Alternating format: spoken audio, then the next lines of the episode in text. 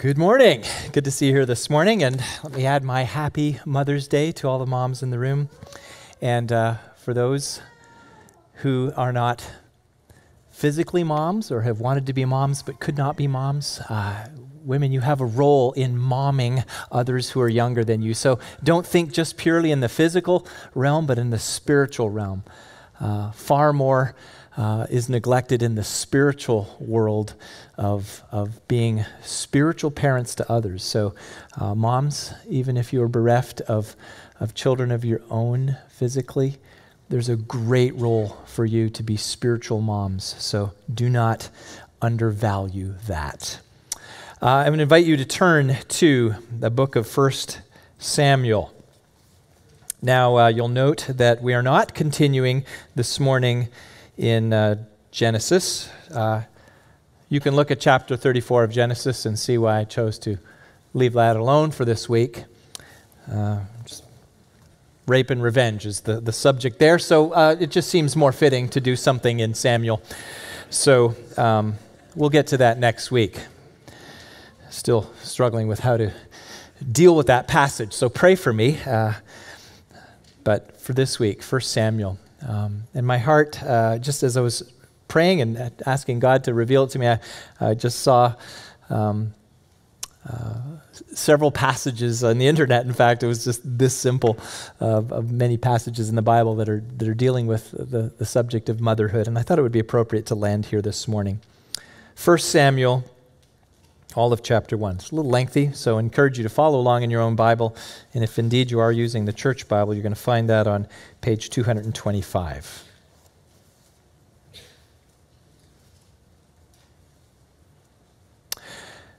Hear the word of the Lord. There was a certain man of Ramathaim, Zophim, of the hill country of Ephraim, whose name was Elkanah, the son of Jeroham, son of Elihu, son of Tohu, son of Zuph, an Ephrathite. He had two wives. The name of the one was Hannah, and the name of the other, Peninnah. And Peninnah had children, but Hannah had no children. Now, this man used to go up year by year from his city to worship and to sacrifice to the Lord of hosts at Shiloh, where the two sons of Eli, Hophni and Phinehas, were priests of the Lord. On the day when Elkanah sacrificed, he would give portions to Peninnah his wife and to all her sons and daughters, but to Hannah he gave a double portion because he loved her, the Lord had closed her womb. And her rival used to provoke her grievously to irritate her because the Lord had closed her womb. So it went on year by year. As often as she went up to the house of the Lord, she used to provoke her. Therefore Hannah wept and would not eat. And Elkanah, her husband, said to her, Hannah, why do you weep? Why do you not eat? Why is your heart sad? Am I not more to you than ten sons? After they had eaten and drunk in Shiloh, Hannah rose. Now Eli the priest was sitting at the seat beside the doorpost of the temple of the Lord. She was deeply distressed and prayed to the Lord and wept bitterly. And she vowed a vow and said, O Lord of hosts, if you will indeed look upon the affliction of your servant and remember me, and not forget your servant, but will give to your servant a son, then I will give him to the Lord all the days of his life, and no razor shall touch his head. As she continued praying before the Lord, Eli observed her mouth. Hannah was speaking in her heart, only her lips moved, and her voice was not heard. Therefore, Eli took her to be a drunken woman. And Eli said to her, How long will you go on being drunk? Put your wine away from you. But Hannah answered, No, my Lord. I am a woman troubled in spirit. I have drunk neither wine nor strong drink, but I have been pouring out my soul before the Lord. Do not regard your servant as a worthless woman, for all along I have been speaking out of my great anxiety and vexation. Then Eli answered, Go in peace, and the God of Israel grant your petition that you have made to him. And she said, Let your servant find favor in your eyes. Then the woman went her way and ate, and her face was no longer sad. They rose early in the morning and worshiped before the Lord, and they went back to their house at Ramah. And Elkanah knew Hannah his wife, and the Lord remembered her. And in due time, Hannah conceived and bore a son, and called his name Samuel, for she said, I have asked for him from the Lord. The man Elkanah and all his house went up to offer to the Lord the yearly sacrifice and to pay his vow.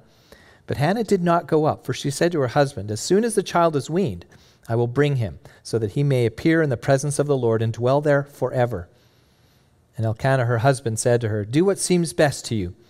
Wait until you've weaned him. Only may the Lord establish his word. So the woman remained and nursed her son until she weaned him. And when she had weaned him, she took him up with her, along with a three year old bull, an ephah of flour, and a skin of wine. And she brought him to the house of the Lord at Shiloh. And the child was young. Then they slaughtered the bull, and they brought the child to Eli. And she said, O my Lord, as you live, my Lord, I am the woman who is standing here in your presence, praying to the Lord. For this child I prayed, and the Lord has granted me my petition that I made to him. Therefore, I have lent him to the Lord as long as he lives. He is lent to the Lord. And he worshiped the Lord there. This is God's word. Would you bow with me as we pray in preparation? Blessed Lord, you have caused all holy scriptures to be written for our learning. Grant us that we may, in such a way, hear them, read, mark, and learn, and inwardly digest them, that by patience and comfort of your holy word, we may embrace and ever hold fast the blessed hope of everlasting life which you have given us in our Savior, Jesus Christ. Amen.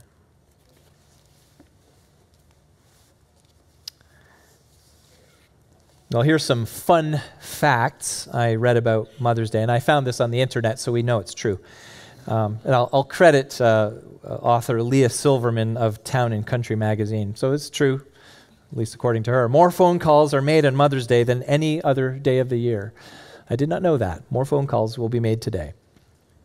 It is the third highest selling holiday for flowers and plants, which tells you what is the top priority for what you bring mom.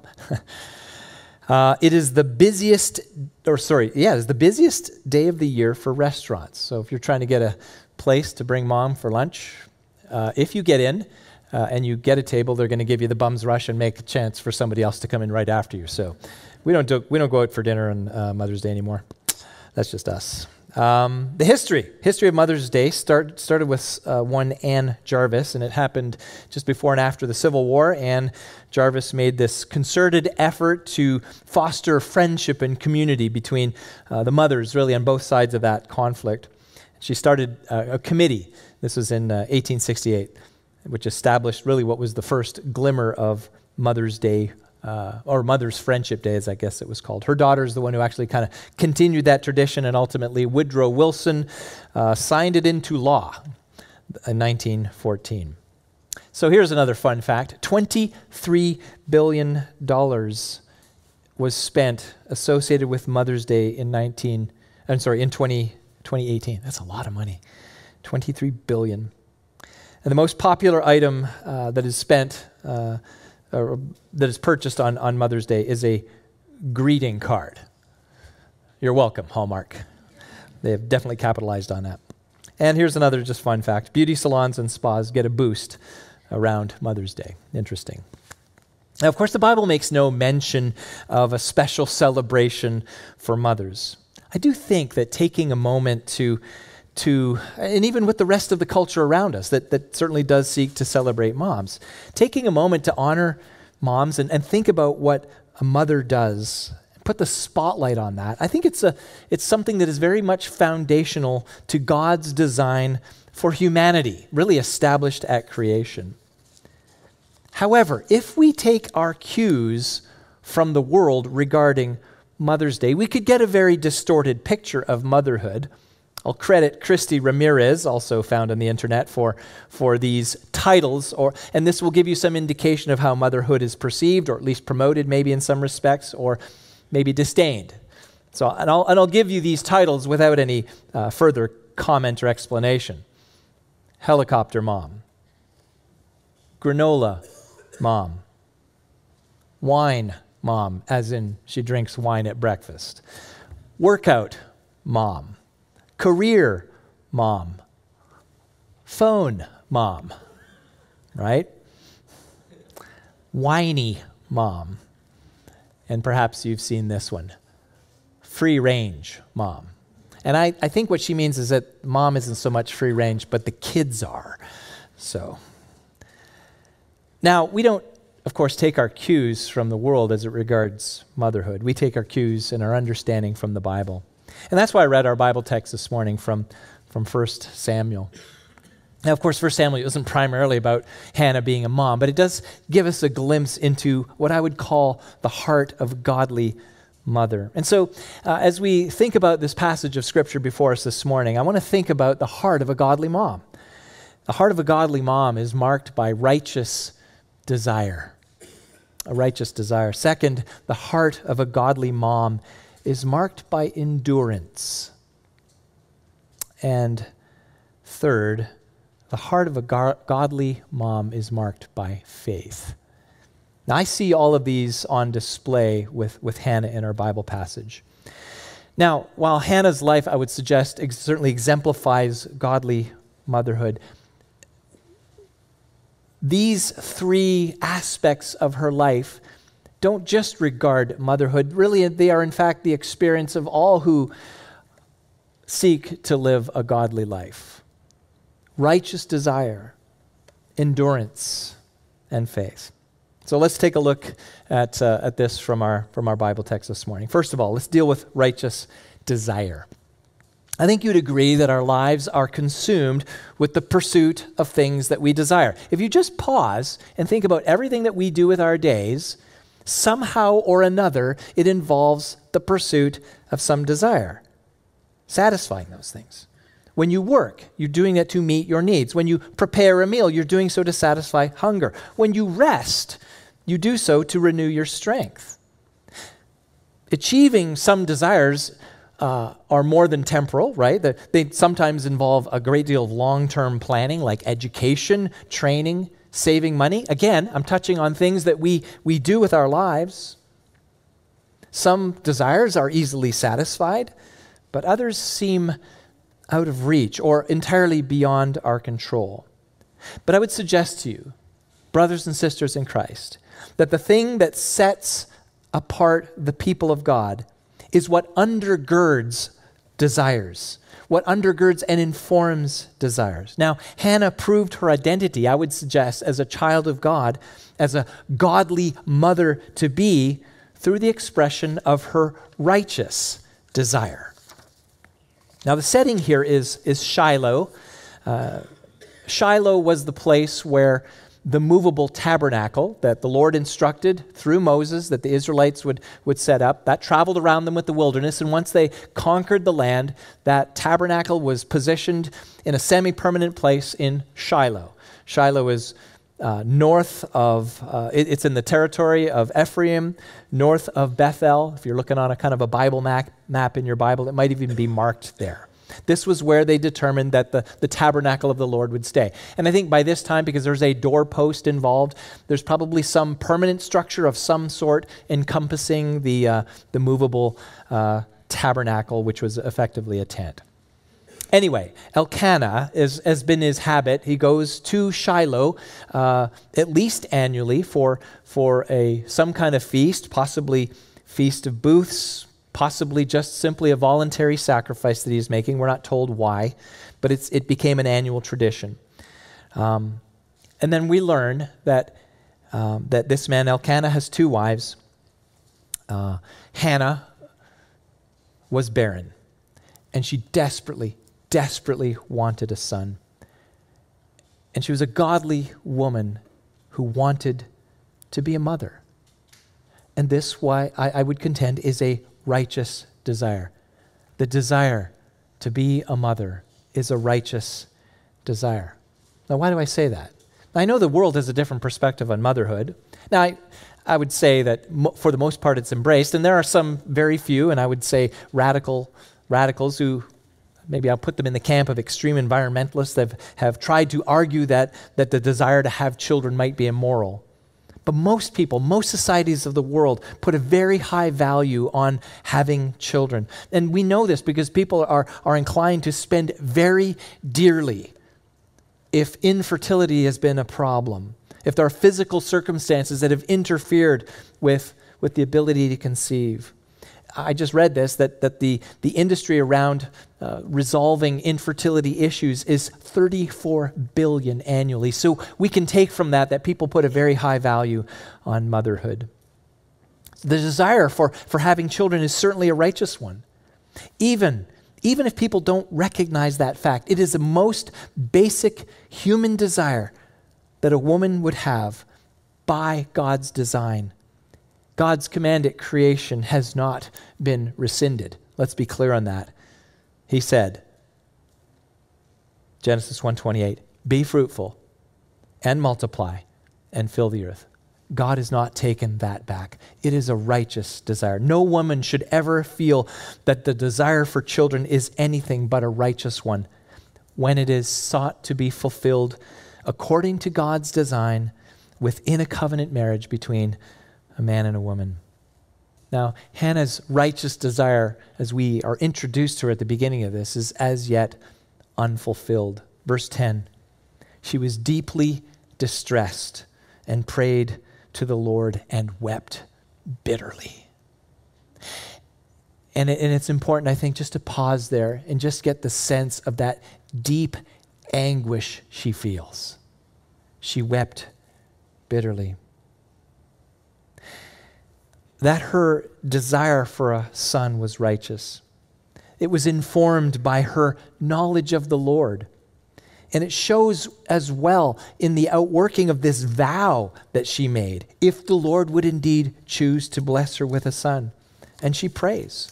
Verse 11 O Lord of hosts, if you will indeed look on the affliction of your servant and remember me, her childlessness she calls an affliction. And remember me and not forget your servant, but will give to your servant a son, then I will give him to the Lord all the days of his life, and no razor, razor shall touch his head. Now, what that, this commitment, no razor shall touch his head, that might seem a little bit odd. And what that's referring to is, is a Nazarite vow. She's effectively taking that for her son. She is committing him to a Nazarite vow. And you can find that in, uh, in Numbers chapter 6, 1 through 21. What that was, was a specific separation unto the Lord. So she's saying, I want this son of mine to be separated unto the Lord. That he would abstain from wine and strong drink, that he would abstain indeed from grapes, whether that's fresh or, or dried, that he would not cut his hair and that these outward symbols would be a marker to say this one is set apart to the Lord. That that um, separation would be would be um, would be established through the the uh, I guess marked off at the beginning of it by a sacrifice of a lamb. Now, other Nazarites in the Bible, just for, for reference, Samson, remember his hair was long, no razor touched his head, and uh, John the Baptist in the New Testament also. Nazarite vow. Now, as we, as we look at this and, and, and seek to make some application here, mothers, or mothers to be, or, mo- or those desiring to, desiring to be moms,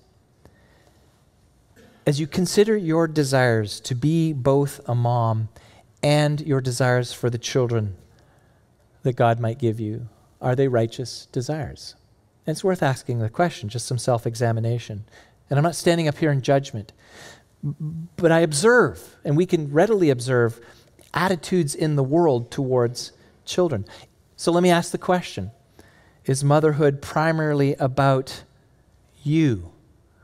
That your child is a canvas upon which you project an image to others of what you want people to see in you. I, I think I'm not morally opposed to taking selfies, but there's a lot of image presenting regarding motherhood, isn't there?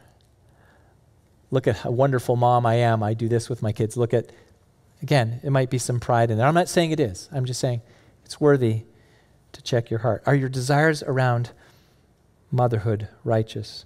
And are your desires for your child you long for them to enjoy worldly success, but would you exchange, have you exchanged spiritual well being for worldly success? Have you, have you made an exchange where, in the pursuit for them and guiding them, you have set aside the knowledge of the Lord for the sake of their worldly success.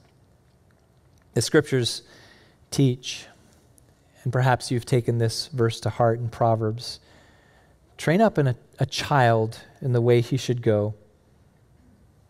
Even when he's old, he will not depart from it. Now, we're not to take that as an absolute promise that your child will do exactly what they ought to do.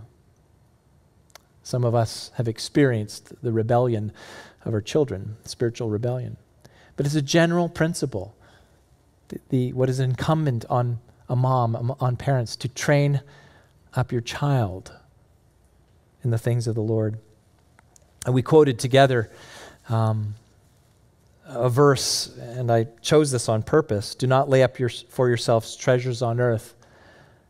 We, we said that together earlier. A lot of people look at their children as, as treasures, and they indeed are treasures. But is your treasuring in them a treasure on earth? Is your investment in them something that moth and rust will destroy? Or is your treasure in your children something that is eternal, worth examining? Are your desires righteous? And I've, I've got to say this as I observe moms here. So many of you moms, you embody this Hannah kind of character, investing spiritually in your children, your desire for them being way beyond. You don't have a small vision for your child to be the lawyer or the doctor or whatever thing the world might value, but you express your desire for them to know the Lord that is an encouragement. Imitate that, young moms. Well, let's continue. Secondly, uh, my second heading here is endurance. Endurance. Uh, in, uh, in competitive running, uh, people who compete in sprints, uh, they generally don't compete in marathons. So, a sprint, like a 100 meter, that requires this sort of explosive burst of energy for something that is, at least at the world record level, something under 10 seconds. But a marathon, that, that's a grueling 26, what, 0.2 miles, and at the world record level, in something just over two hours. The energy required of it is, is different. A marathon requires endurance. Now, I, I, get it. My ability to sprint is probably still slower than a marathoner. I get that. Uh, but but you, I think you get the difference, right? Often it has been said that life is not, it's not a sprint. It's not about a burst of energy. It's about, it's about endurance. And certainly motherhood is about endurance. Now, Hannah, of course, wasn't in a raid, race, but but she needed endurance, and we can see this in the text. She needed to endure different kinds of hardship over a long period of time. And I think you'd agree. Isn't that required of motherhood? The text tells us about Elkanah. We touched on this already, but he had two wives. The name of the one was Hannah, and the name of the other, Peninnah. Peninnah had children, but Hannah had no children. There's the fact. Now, Hannah here is mentioned first. She was likely Elkanah's first wife. Certainly, she was the favorite. But we can conjecture here that Elkanah took another wife precisely because Hannah produced no heirs. And to us, to our ears, that sounds very cruel and calculating. Not to mention the, the lack of faith on Elkanah's part. But in a time, in a time where, where the, the, the desire to have offspring, heirs in a household was so great, it, it is understandable, though by no means condoned by the scripture. The scripture simply states it. And if we want to find other examples, all we have to do is look back to Abraham as his lack of having an offspring, in spite of the fact that the Lord told him he would have a child. He seeks to gain one, even though it was Sarah's idea, to take Hagar, her maidservant, and produce offspring through, through her.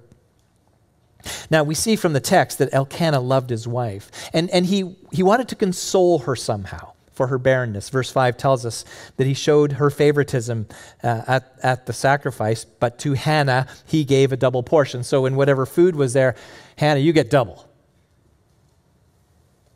Clearly, he's making a statement to the rest of the family, and it tells us because he loved her. Now, that favoritism, I believe, created some problems for Hannah, and it created this backlash from Peninnah.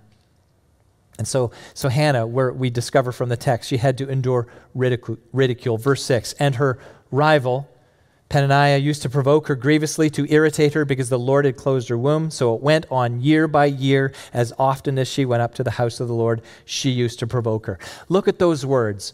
Her rival, noun, provoke, verb, irritate, verb, all very similar and nuanced. And the, and the rival is the one who troubles, right? The rival is the one who, who is determined to make life difficult. That's Peninnah.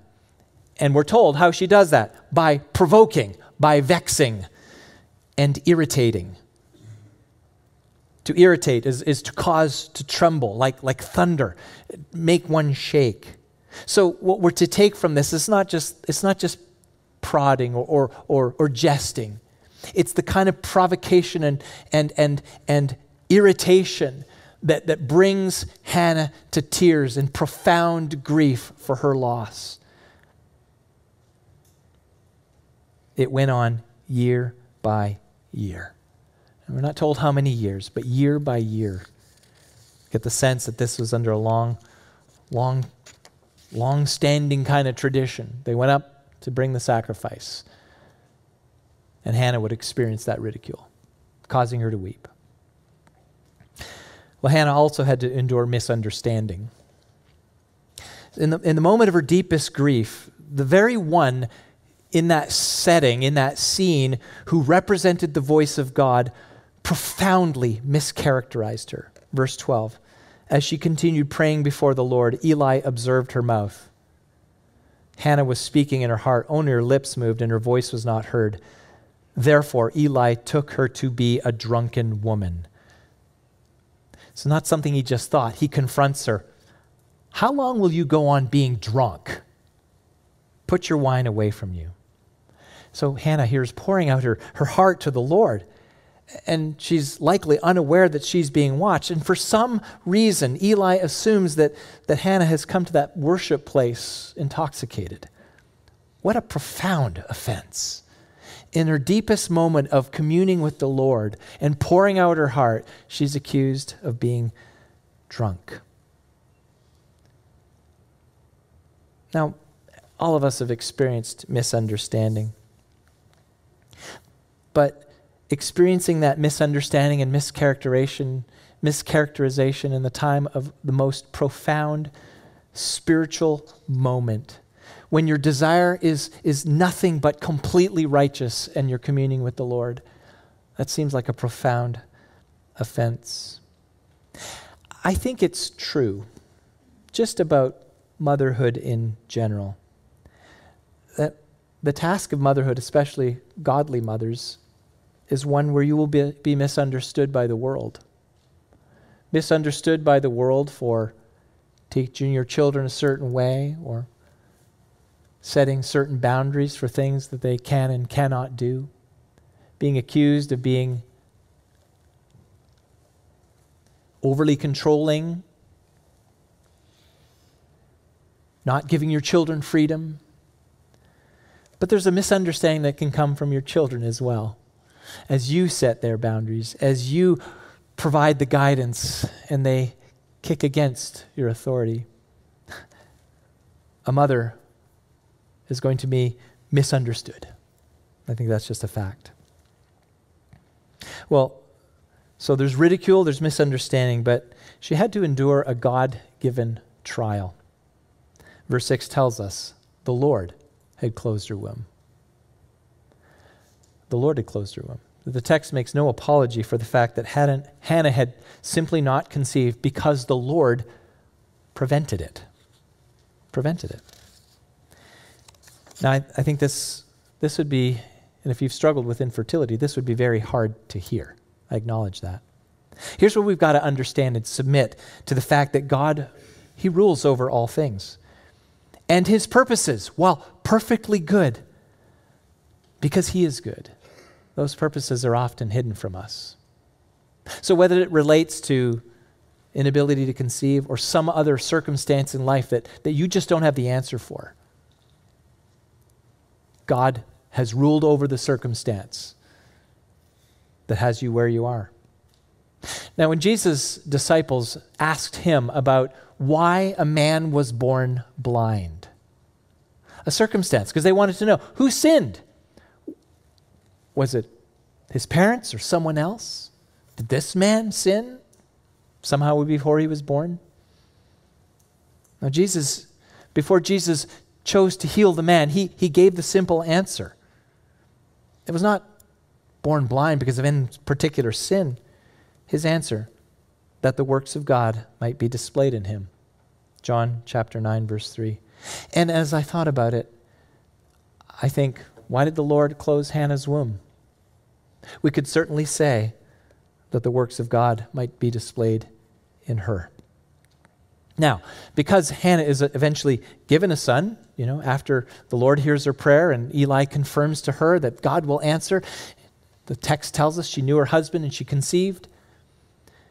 Hannah is eventually given her, a son, but we can see her initial barrenness in part was instrumental in her dedicating him to the Lord's service.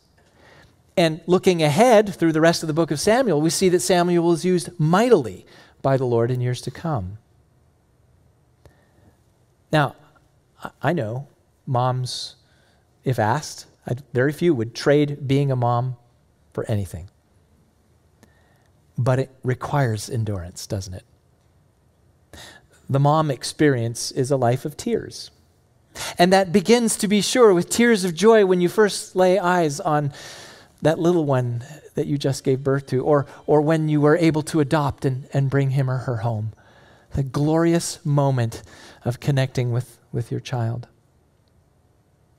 But there will be tears of anguish when they're ill, right? You're awake in the night and they've got the fever. And some of you experience those tears of anguish when you have outlived your child. The most profound sorrow. There's tears of disappointment when they sin. It requires endurance. So, moms, as you reflect on the difficulty of life as a mom, and some of you are in a very joyful place where, where things just seem easy, others of you are struggling, and it's the hardest thing you've ever done in your life. Hear what the Word of God says. Because understand that the trial that, that you're going through has been ordained by the Lord. He's given it to you, He's permitted it. So count it all joy when you meet trials of various kinds, for you know that the testing of your faith produces steadfastness. Further down in that chapter in James 1, blessed is the man who remains steadfast under trial. For when he has stood the test, he will receive the crown of life, which God has promised to those who love him see the purpose in the trial, even in the most difficult times of parenting. Endure and count it joy, because yours is the crown of life as you remain steadfast under trial. Here's a similar exhortation from Romans. Paul says, We rejoice in our sufferings, knowing that suffering produces endurance, and endurance produces character and character produces hope. And hope does not put us to shame because God's love has been poured into our hearts through the Holy Spirit who's been given to us. Being a mom, it's joyful, but also includes suffering. And that requires endurance. And a hallmark of the godly mom is that indeed you endure. Well, finally, uh, faith. Faith is the last thing I want to look at. Hallmark of a godly mother is faith. Now, if you believe something to be true, that's going to inform your behavior. That's, that's just basic, right? If you believe something to be true, it's going to inform your behavior. At any given moment, you only do what you believe to be true in that moment. And that includes in your sin. Because in that moment, when you believe the lie, you've just, you just simply made a trade. This will feel better. So we have to understand that faith is not some kind of power source, source unto itself, it's simply trust that something is true. You can have faith in the wrong things. So faith is only as good as its object, and Hannah had faith in the Lord. Hannah would be a godly mother. She showed her active faith, first of all, in the Word of God. Well, you see this in the text. First, Hannah sought the Lord in prayer. She's crying out. She explains to Eli, I'm a woman troubled in spirit. I've drunk neither wine nor strong drink, so don't think that about me. I have been pouring out my soul before the Lord. She had expressed her faith in the Lord. And then what did she do? She trusted the word of the Lord given through Eli. Verse 17 Eli answered, Go in peace. The God of Israel grant your petition that you have made him. Now understand, that we don't get the word of the Lord today through some priest, or, you know, if you come to me, I'm not going to say, Thus says the Lord, if it's not in the book. I don't get anything fresh, okay? And I'm no priest, all right? We know how this works. You're not coming to me for that. So we, we don't have priests today. But in those times, the word of the Lord came through the prophet of the Lord, the seer. And in this case, Eli's place as the, the priest, he had authority. He was given the word. And when, when Hannah made her plea to the Lord, Eli could with confidence say, This is going to be done for you, as if it came from the Lord. And what did she do? She was comforted by the word of the Lord. And she said to him, Let your servant find favor in your eyes. Then the woman went her way and ate, and her face was no longer sad. Let me ask you a godly mother is one who lives, actively lives out her faith. So, do you turn to the Lord, mother, in your anguish? When your child's rebelling, when you don't know what to do, when you're at your wits' end, do you, do you turn to the Lord in your anguish? And having turned to the Lord, do you find comfort in the Word of God? And we have it before us. Do you find comfort there for what you need before the Lord? Hannah had faith, and it proved that she heard the word, she sought the Lord, she heard the word, and took comfort in the word. But, but her faith also proved itself in the fact that she entrusted her son to the Lord. And we see this in the text. When Samuel was weaned, Hannah brought him to Shiloh, again, to the house of the Lord. And she left him in the care of Eli to serve the Lord. Now, this is what she vowed, of course. Verse 27 For this child I prayed, and the Lord has granted me my petition that I made to him. Therefore, I have lent him to the Lord. As long as he lives, he is lent to the Lord. Now, to lend something is, seems like, well, I'll give it to you for a while and I'll take it back. But, but she is saying, look, you've got him for as long as he lives. So let me ask you, moms, let me ask you, parents, have you entrusted your children to the Lord? Have you entrusted them to the Lord? Now, what does that look like? Uh, don't drop your toddler off when they're three years old here. We're not going to do anything with your toddler, okay? That's not going to happen. That's not what we're talking about. But, but entrusting your child to the Lord, it's deciding in advance that God loves your son or daughter more than you do. You can't possibly love as much as God's, God loves and that God's will in your child's life must be paramount over your own desires. And whatever dreams and desires you have for them, they have to be secondary to God's will. They have to be. You're entrusting your child to the Lord. You're praying, God, whatever you want for her, whatever you want for him, that's what I want. Listen, I understand the challenge as we look at our little ones and we think, oh, I hope this or that thing. And oftentimes we're tempted with all of the things the world presents to us success and prosperity. And we would never pray poverty in our children, but if their poverty brings them to the place where they're completely surrendered to the will of the Lord, is that not a better place for them?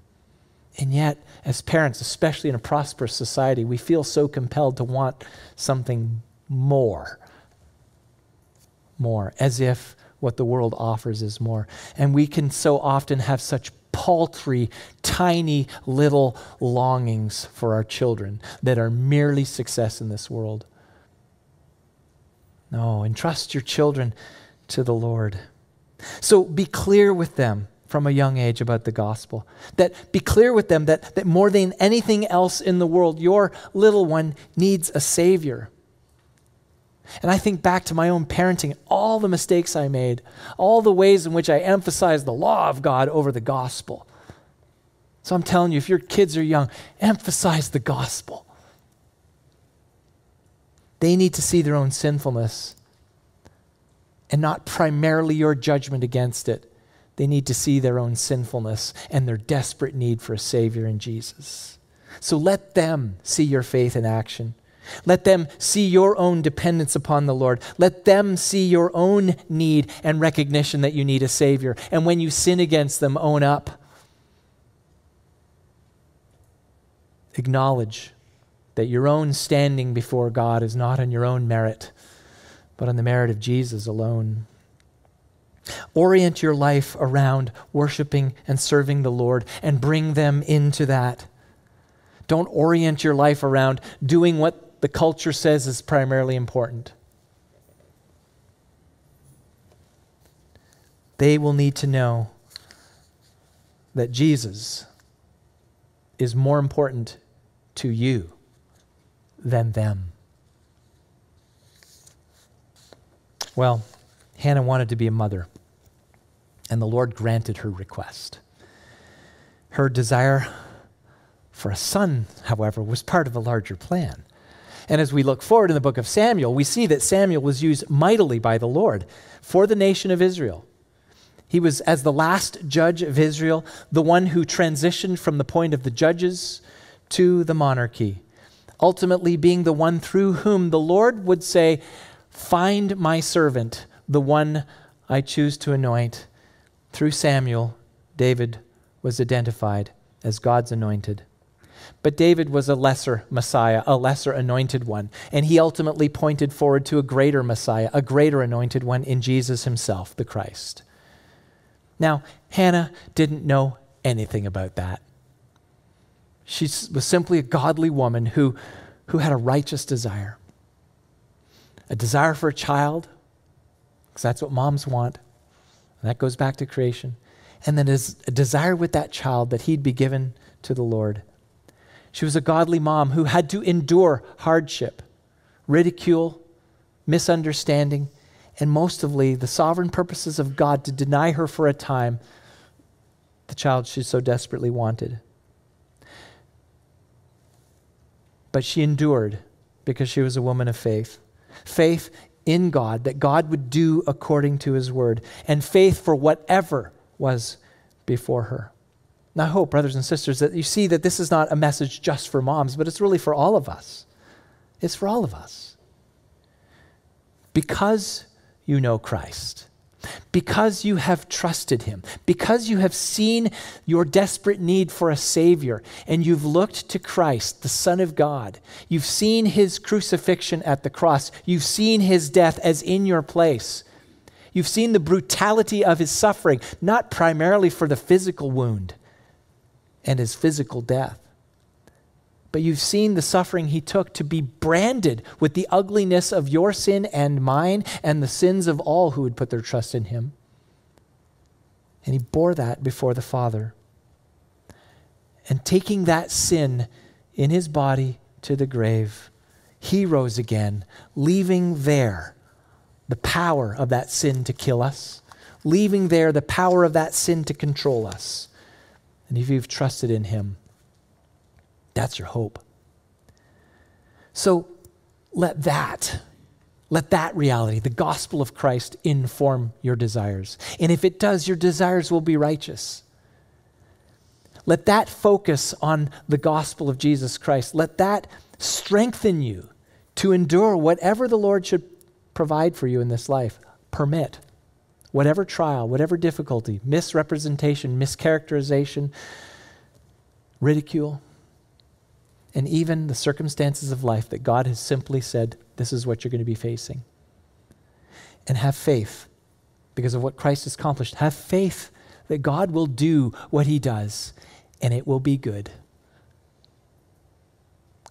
So, message for moms, message for all of us.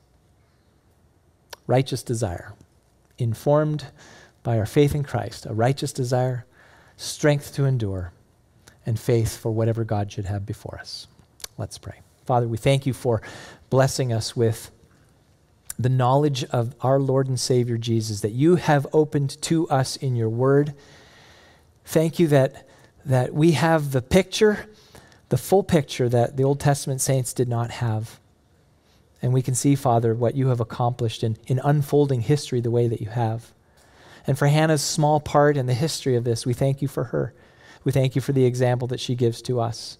An example not because she was righteous in her own strength, but, Lord, because she simply trusted you. So, God, may we be those kinds of people. Desires for our children and our families that are righteous, submitted to you. Lord, that you would grant us strength to endure what, whatever we should face. And God, that we would trust you in every single moment as we wait for our Lord and Savior Jesus to return in triumph. We pray all of this in his name. Amen.